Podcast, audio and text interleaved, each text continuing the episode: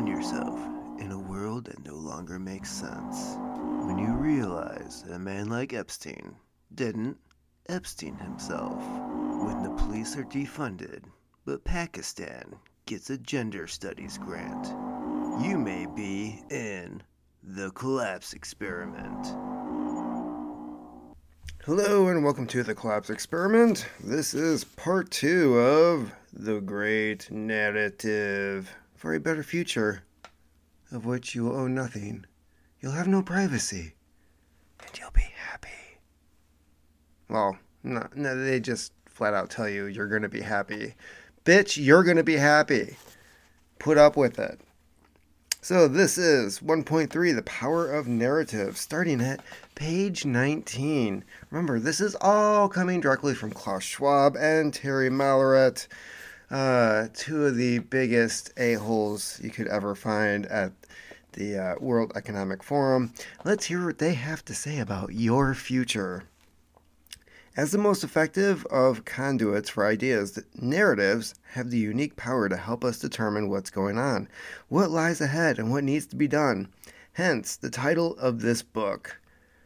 I'm still not seeing what the narrative is for the Great Reset. They're just explaining narratives. And I think Joseph Campbell probably did a hell of a lot better job doing that.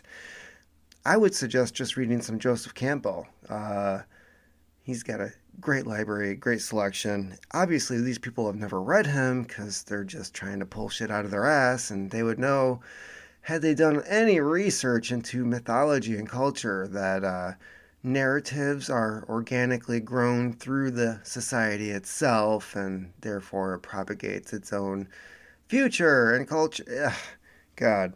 Anyways, defined in the simplest possible terms, a narrative is a story about something. I'm going to read that again. Defined in the simplest possible terms, a narrative is a story about something. There's a period after that. More aptly, for the purpose of the great narrative, it is also a way of presenting present yeah, presenting or understanding a situation or series of events that reflects and promotes a particular point of view or set of values. Okay. Some of the narrators we've interviewed for this book go further. Oh, they found their own narrators. And it's all, if you look at the list of the 50 people that they interviewed for this book, um, you're going to maybe recognize one or two of them. Uh, like John Hagel, who draws a distinction between stories and narratives, stories are self contained. They have a beginning, a middle, and an end. Narratives are open ended. There is no resolution yet. There's some kind of big threat or opportunity out in the future, and it's not yet clear whether it will be addressed. The resolution of the narrative hinges on you. The people are being addressed by the narrative. Your choices and actions will help to determine how the narrative plays out. Hmm.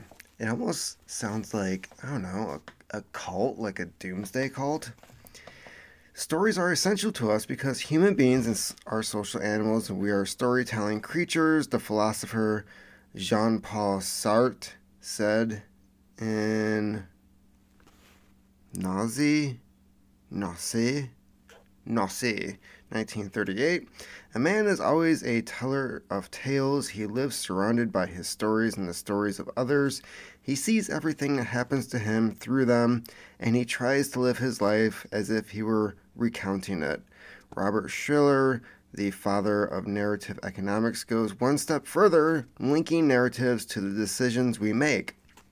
The human brain has always been highly tuned towards narratives, whether factual or not, to justify ongoing actions. The rich scholarly literature about narratives makes it clear that we think, act, and communicate in terms of narratives, and each interpretation, understanding, or model of how the world operates begins with a story. Narratives provide the context in which the facts we observe can be interpreted, understood, and acted upon. Again, no Oxford comma. Assholes. In this scene, they equate to much more than the stories we tell, write, or illustrate figuratively. They end up being the truth or the ideas we accept as truths that underpin the perceptions that shape our realities and, in the process, form our cultures and societies. Through narratives, we explain how we see things, how these things work, and how we make decisions and justify them, how we understand our place in the world, and how we try to persuade others to embrace our beliefs and values. Wow, okay, so they're now talking about narratives and how there's different narratives for different cultures, different groups of people, and how we embrace our beliefs and how we persuade others to embrace our beliefs and values. So, um, yeah, of course, this is not universal with everyone, and you're never, ever, ever going to end up having a worldwide narrative or mythology for people to follow. Uh, we're not all one culture, we're one big, huge freaking planet. Good luck with that. To sum up, narratives shape our perceptions, uh, which in turn form our realities and end up influencing our choices and actions. They are how we find meaning in life. Yeah, that this is why they're trying to destroy religion.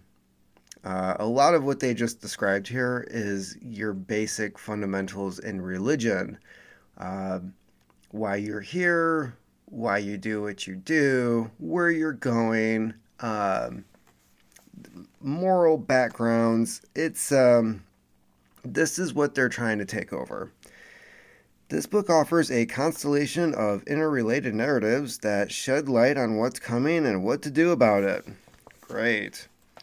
The great narrative coalesces around one central story and derives from a collaborative effort for, with some of the world's leading thinkers to fashion long term perspectives and co create a narrative that can help guide the creation of a more resilient, inclusive, sustainable vision of our collective future. It relies on a substantial extent, to an extensial, uh, it relies to an substantial extent, but not exclusively, on interviews conducted with 50 of the world's foremost global thinkers and opinion makers who come from a broad spectrum of academic disciplines from diverse geographies and backgrounds. Undoubtedly, thousands upon thousands of prominent academics, researchers, scientists, professors, foresight specialists, and influential writers. Influential writers. Hmm, I wonder who's on that list exist who could have made it to the list. There was therefore a degree of aberration, ab, mm, arbit, arbitrariness in deciding on the 50. We are confident, however, that the 50 we choose are legitimate, quotes, legitimate, in the sense that all of them will leave an imprint on their domain of expertise and often beyond and tend to be listed uh, listened to by people outside of their field. In short, their narratives are influential. They do matter. Whether or not we agree with them, these narratives titillate our imagination and entice us to flirt, even engage with the ideas they present. This is critical.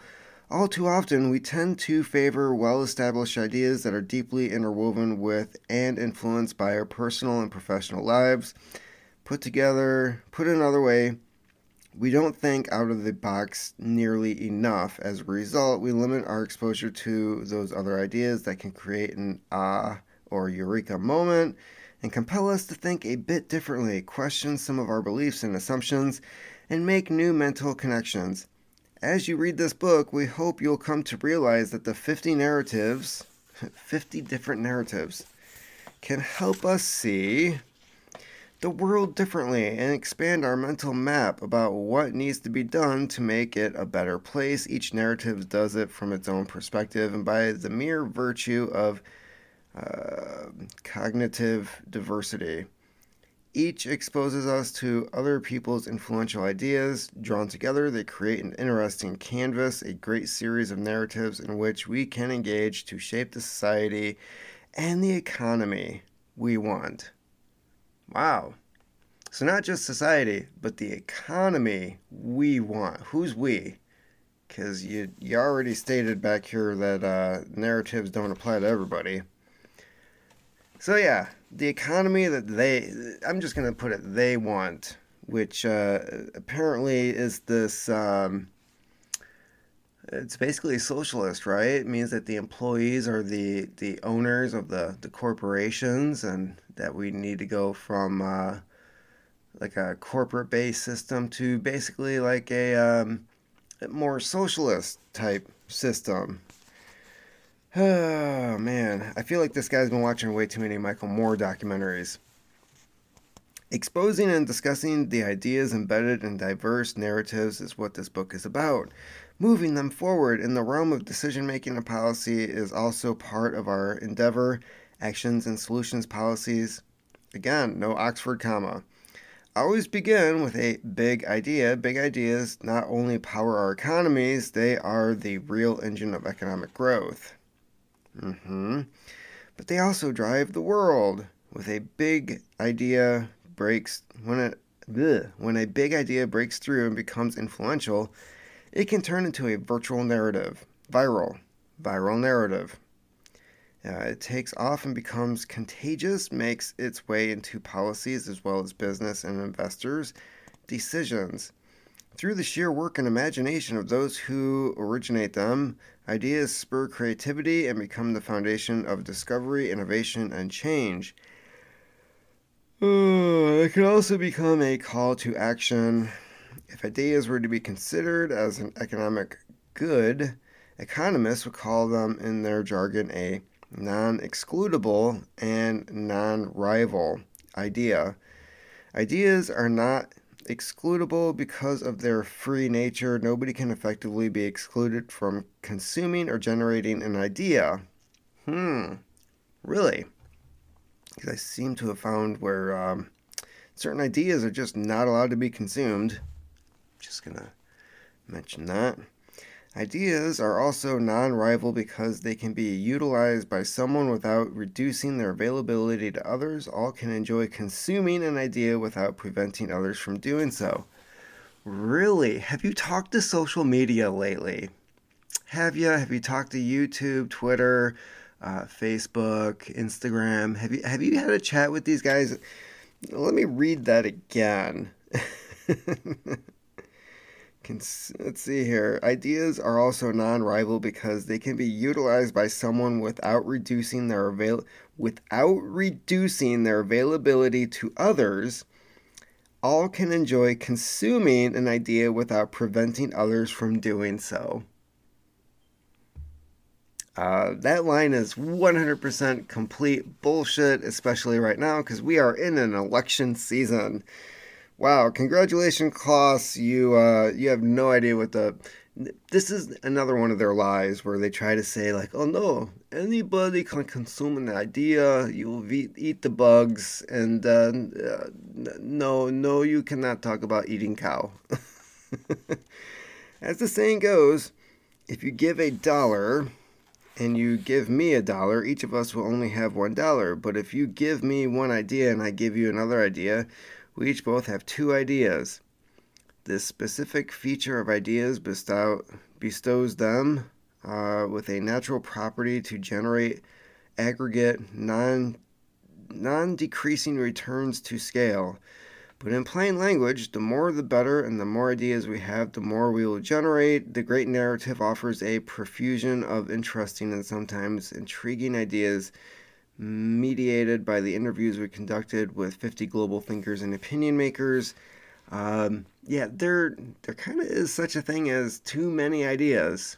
I'm sorry, but um, as as I think uh, with the First Amendment, you know the I don't know the neo Nazis and, and all those assholes have the right to say whatever it is that they're they're going to sieg heil out uh, at their rallies.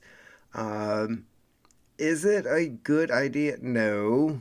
Um, the only reason I agree with it is so that I know who are the assholes to not hang out with. so if I know Bob was at that KKK rally and you know he was wearing one of the robes, um, I'm not gonna hang out with Bob. So um, there is such a thing as too many um, ideas. Uh, not all of them are good. Um, I kind of understand what they're saying here, but if you. How should I put this?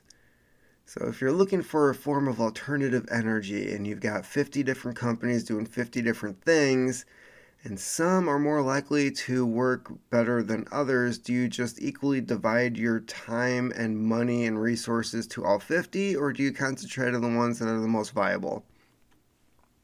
It's as simple as that.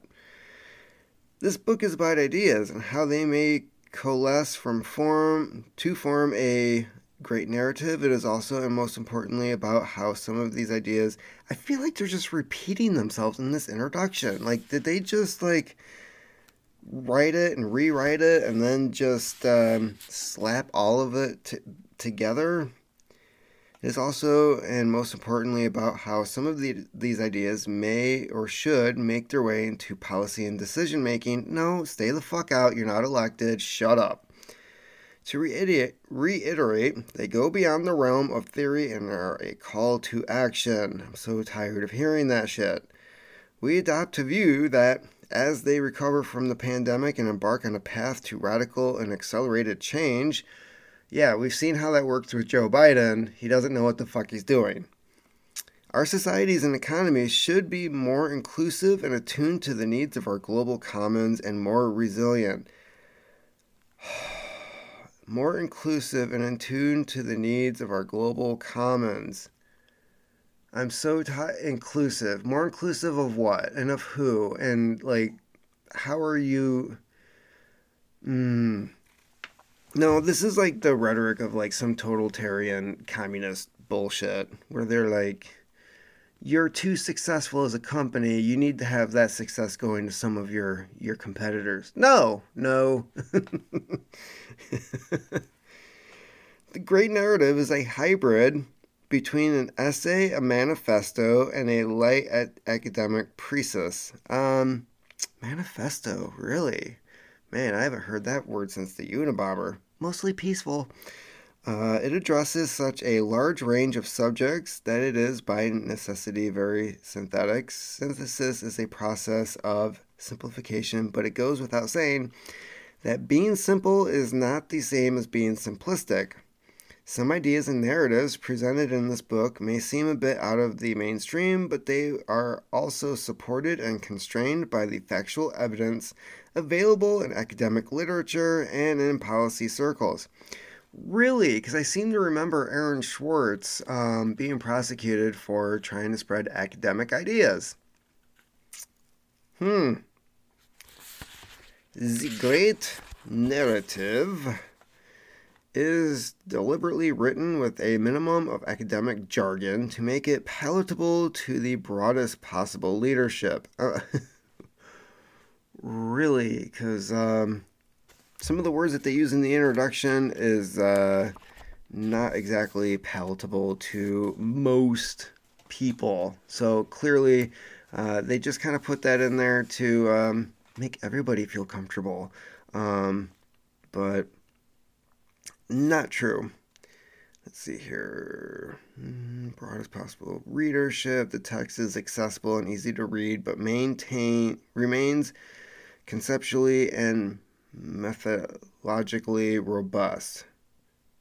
Uh, to interrupt its flow as little as possible to manipulate to multiple references to the academic and business literature appear at the end the Great Narrative draws primarily from the interviews and the conversations we had with our chosen 50 global thinkers, chosen, and opinion makers from June to November of 2021. It is complemented by numerous other conversations. Our privilege to have with uh, we were privileged to have with leaders from business, government, and civil society as well as academia. It's funny, they keep changing like who the hell these 50 people are. In addition, it benefits from the input of a two day brainstorming session hosted in November 2021 by the government of the United Arab Emirates in Dubai. Hmm. Yes, those douchebags. With most of our 50 narrators, narrators and some of their peers, a most propitious place to elaborate a great narrative as, to our knowledge, the UAE is the only country in the world to have a Ministry of Possibilities. If there was ever a made up bullshit title that somebody could get paid for having, that might be towards the top of the list aiming at building a new government systems for the future. Yeah, because I'm going to trust a country which has no oil, but then also is a major banking hub for basically criminals all around the world.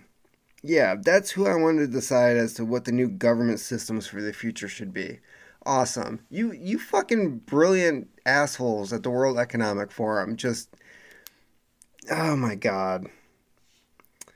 it is, in this sense, a community source book, the product of the enlightened wisdom of a of a crowd's the forum community vision. Uh, direct attributions have been minimized, but all of our interviewees are mentioned by name when we refer to their ideas or quote them verbatim. The list of the 50 contributors appears at the end of the book. We would be thrilled if this book allows some of our readers to broaden their perspectives and if it is even and if it even incites some of them to change their mind about a particular issue and helps them more meaningfully address it. Again, the great narrative is a call to action. How many times do we have to hear this bullshit? And it, you know, if they stopped re, re, repeatedly saying the same stupid. This book could be like 150 pages, honestly. If you were to just take out call to auction, um, if you were to take that out, you'd probably drop like 10 to 20 pages. I'm not. I'm not even kidding. Like, they just repeat this introduction itself. 12 to 25 you probably could have cut four or five pages honestly they just keep repeating themselves, and they don't even they don't even describe the 50 people in the same way in the different paragraphs. It's like they just wrote each. They had 10 monkeys on typewriters trying to work on an introduction, and they just splice paragraphs together. Uh, let's see here. The Great Narrative is a call to action and a platform to move the agenda forward in some of the most critical issues that we collectively face. The Great Narrative is structured in two main blocks. The first part is about problems. the World Economic Forum is a problem. Uh, the second part is about solutions. We make the problems, we present the solutions that make more problems, so we present more solutions. The introduction sets the scene. Not really. The first part assesses the issues and challenges that we will collectively face in our post pandemic era in five intertwined macro categories economic, environmental, geopolitical, societal, and technological. Thank you for not having the Oxford comma again, you corporate douchebags. The second part looks at the solutions and the way forward from a multiplicity of perceptive perspectives, uh, both individual and collective in nature. The conclusion investigates the way in which our mindset and our sense of optimism, pessimism, pragmatism can help us or otherwise navigate the current maelstrom. A list of foremost global thinkers and opinion makers and their titles are appended appended in the annex. Again, they're telling you this list of people is at the end of the book. How many times we have to be told that? The, the list of 50 people is at the end of the book. The list of 50, 50 people you can find at the end of the book. The appendix at the end of the book. The end of the book. The end of the book. Let's see here. Who are these? Annex number five starts at 207. Yeah, I bet you if you looked into these people, a lot of them. I wonder how many of these people are on uh, Epstein Island flight manifest.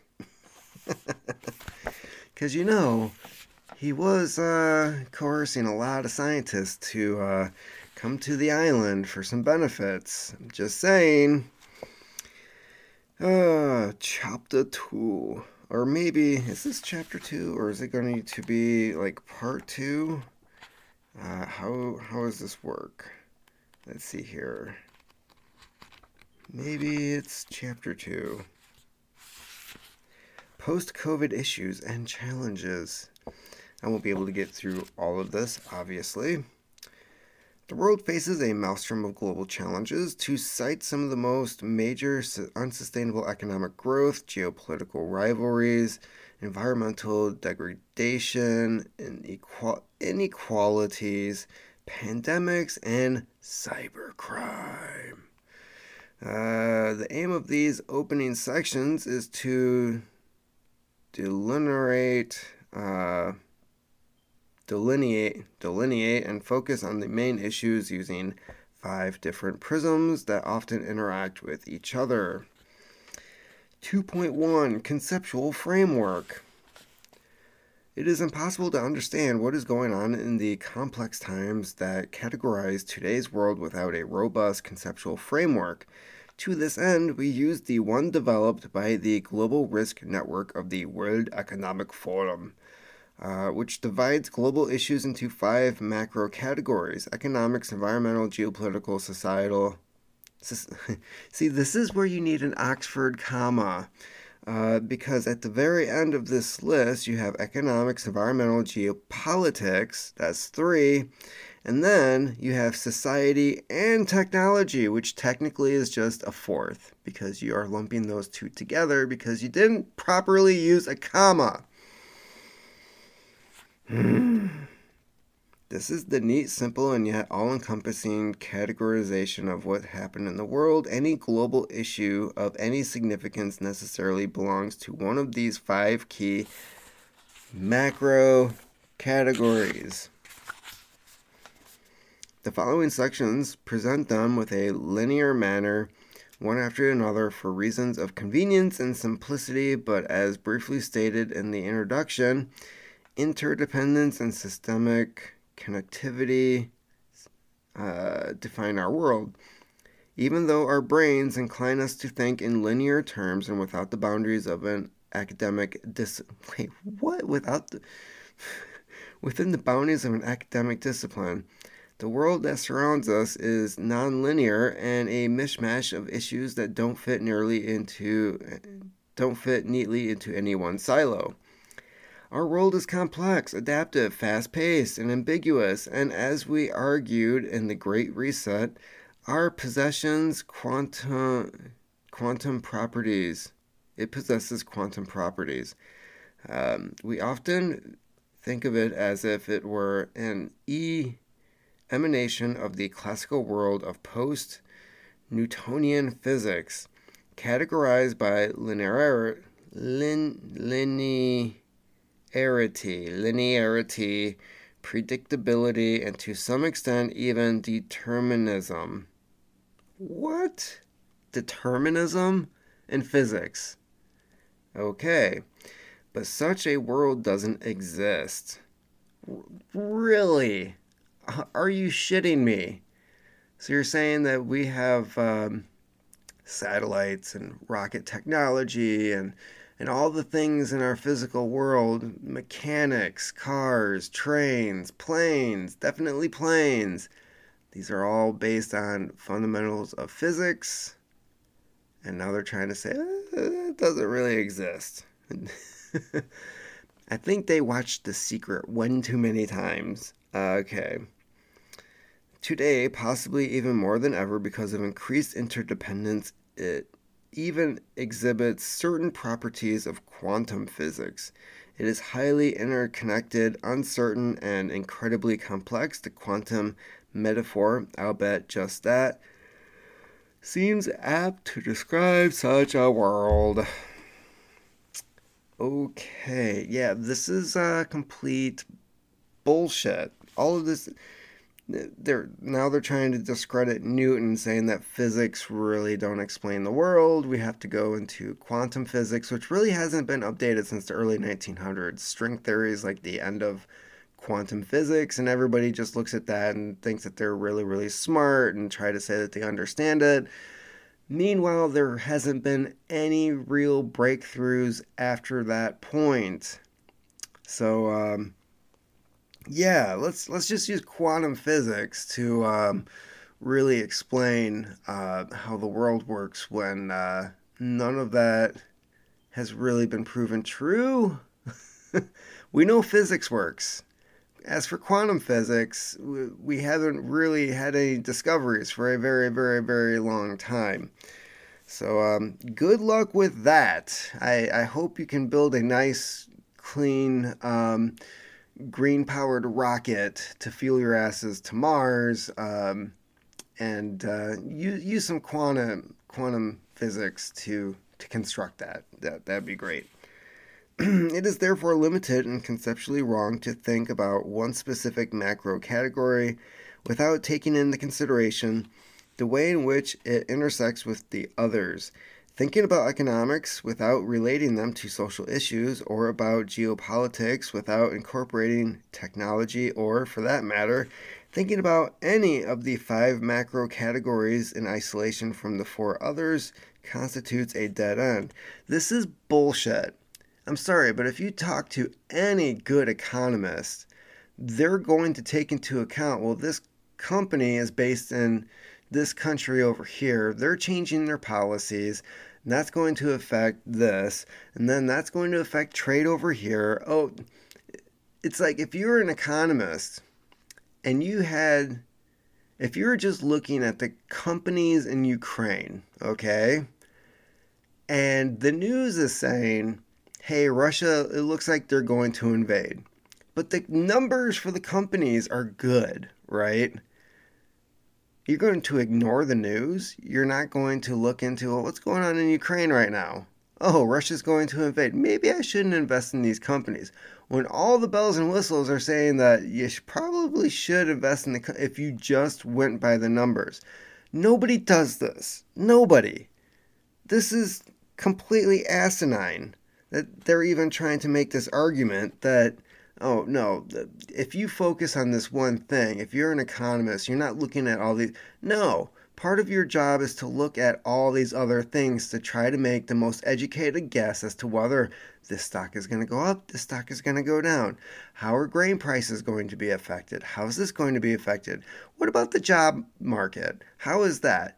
Are we going to have increased numbers of um, unemployment? Are we going to have more jobs than we have employees? These are all the different things that they're looking at, and they're looking at differences in policy and culture and the things that are happening in order to try to make educated decisions. Constitutes data.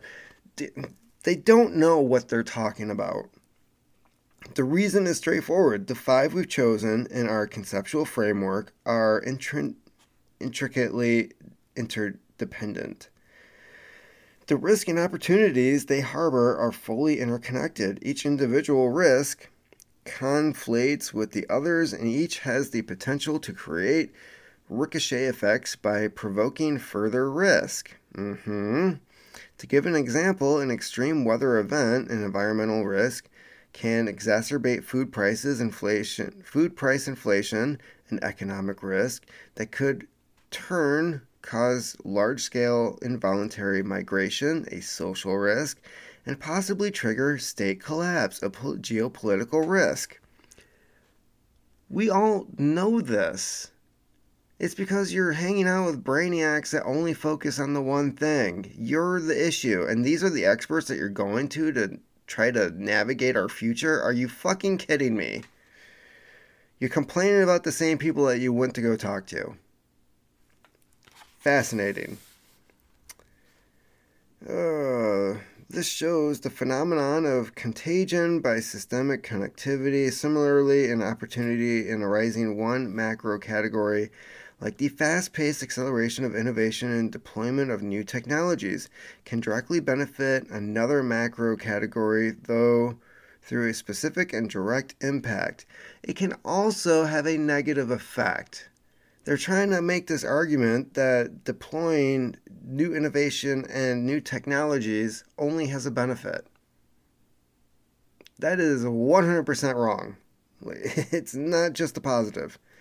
Drone surveillance, something impossible until just a few years ago, to mitigate the risk of deforestation. A key environmental risk offers such an example. Risk, conflate, conflate, but so too do opportunities. Yeah, they're focusing and trying to promote what it is that they want while ignoring the fact that it's going to have a downside as well. as observed in the introduction, why do they keep referring to the thing we already read? The rapid and abrupt changes happening in our five macro categories are all occurring simultaneously and amplifying each other. This is most obviously with the environment. Environmental degradation and climate change are already having a profound impact on how our economies, societies, and international relations, geopolitics, function. In turn, technology plays a critical role in how climate change is being addressed and some of its risk mitigated. The cons- con- consternation, contamination between the five macro categories means that we are in a midst of a transition of an epic scale.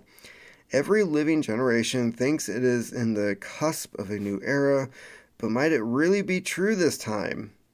It's it's always been true. Things are always changing. Klaus, except for your haircut.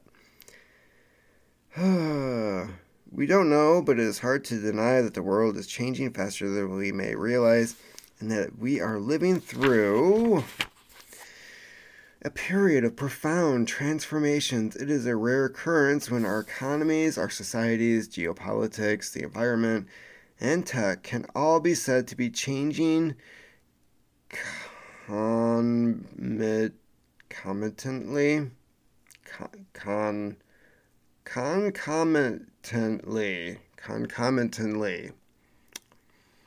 I swear they do this shit on purpose. Rapidly and often abruptly, with second, third, fourth, and more rounded effects that affects them all. Our collective juries remain out on where this will all lead, principally because of two notions on the core of our conceptual framework complexity and velocity. So, they've never read a history book. They've, they've never read a history book. All of these different things are changed by the other things, and it's constantly happening. And yet they're trying to make it sound like this is the first time in history where all of these different things are changing at the same time. And yet this is this is any any time period of history right? Where there's a constant change i mean look at the last century for example world war ii how much stuff changed within a very very short period of time when it came to, oh, I don't know, technology. A lot of the shit that we've had for the last almost 100 years is simply due to World War II. Economies changed because we had the Bretton Woods Agreement. Uh, geopolitics. All of a sudden, you ended up with the USSR. And then you ended up with um, basically, it was supposed to be a democratic republic or a constitutional republic. But then it just ended up being uh, capitalism, like full on capitalism. We gotta fight the commies. this shit is always changing, and they're trying to make it sound like this is the first time in history that, that this this type of thing has happened. You look back at the Black Plague and all the differences the the things that changed there. All of a sudden, what went from royalty and peasants all of a sudden you had what a middle class you had people taking over land you had um, things were more abundant around the same time you ended up with the the new world being found and more money and resources coming in because of this new sailing technology and navigation these people they're supposed to be experts but they seriously do not know what they're talking about. And they're just like trying to sell this idea of like this is the first time we've been able to do this and you will eat the bugs. No it's not the first time. And you know what? People beforehand figured shit out and they didn't need to have these elites these academic assholes trying to navigate where they want things to go things gradually work themselves people understand what their needs and wants are. and they're going to push that in order to make their lives better, not just for themselves, but for other people. Because if everyone else is doing better, that means that you're doing good too. and yet, uh, this is this is not what we we have these these people doing or thinking. Um, they're trying to make their own lives better um, they're they're trying to reduce the number of you. Notice how when they say we, they're not talking about including you in the we. Okay, you're you're not in the picture. the The book, even though they say it was published and and, and written so that these the common folks can read it, it's not. It's not for you. You weren't supposed to pick it up. It's got a boring cover. it's a boring title most people don't know who Klaus Schwab is or would care. Um, it just looks like some academic piece of shit that you're going to find at like a uh, global Earth Summit meeting for for college students that are afraid of global warming. You know that thing that they've been pushing since what the 70s. I am so tired of hearing about global warming. The world was supposed to end in 2000. I'm sorry. Um, that was a huge disappointment. Well, global warming didn't happen, so let's come up with Y2K. As a kid in the 80s, it was either I was going to die by nuclear war, or by the year 2000, uh, the world was going to flood and then turn into a massive desert because of global warming. Um, which, the, the, how the two are true, I don't know but they were selling both of it. Oh, and then there was the ice age. There was somebody that was saying that we are gonna have a massive ice age. So that was that was another good one. But um, none of that happened. So um, yeah, this this book it's just it's gonna be entertaining. I'm gonna end it there and um, continue on next week. We'll start at 2.1.1. I love how they break this up by the numbers. It's uh, all right. Remember, you are the carbon they want to reduce. Thank you for listening to the Collapse Experiment podcast. For more content, check out thecollapseexperiment.com where you can find the latest news articles. If you'd like to help out this podcast, check out books by Matthew Gilman on Amazon, or you should just buy gold and silver. Just just buy gold and silver. It's it's a better investment, and uh, you might actually have something to trade later on when the world falls apart.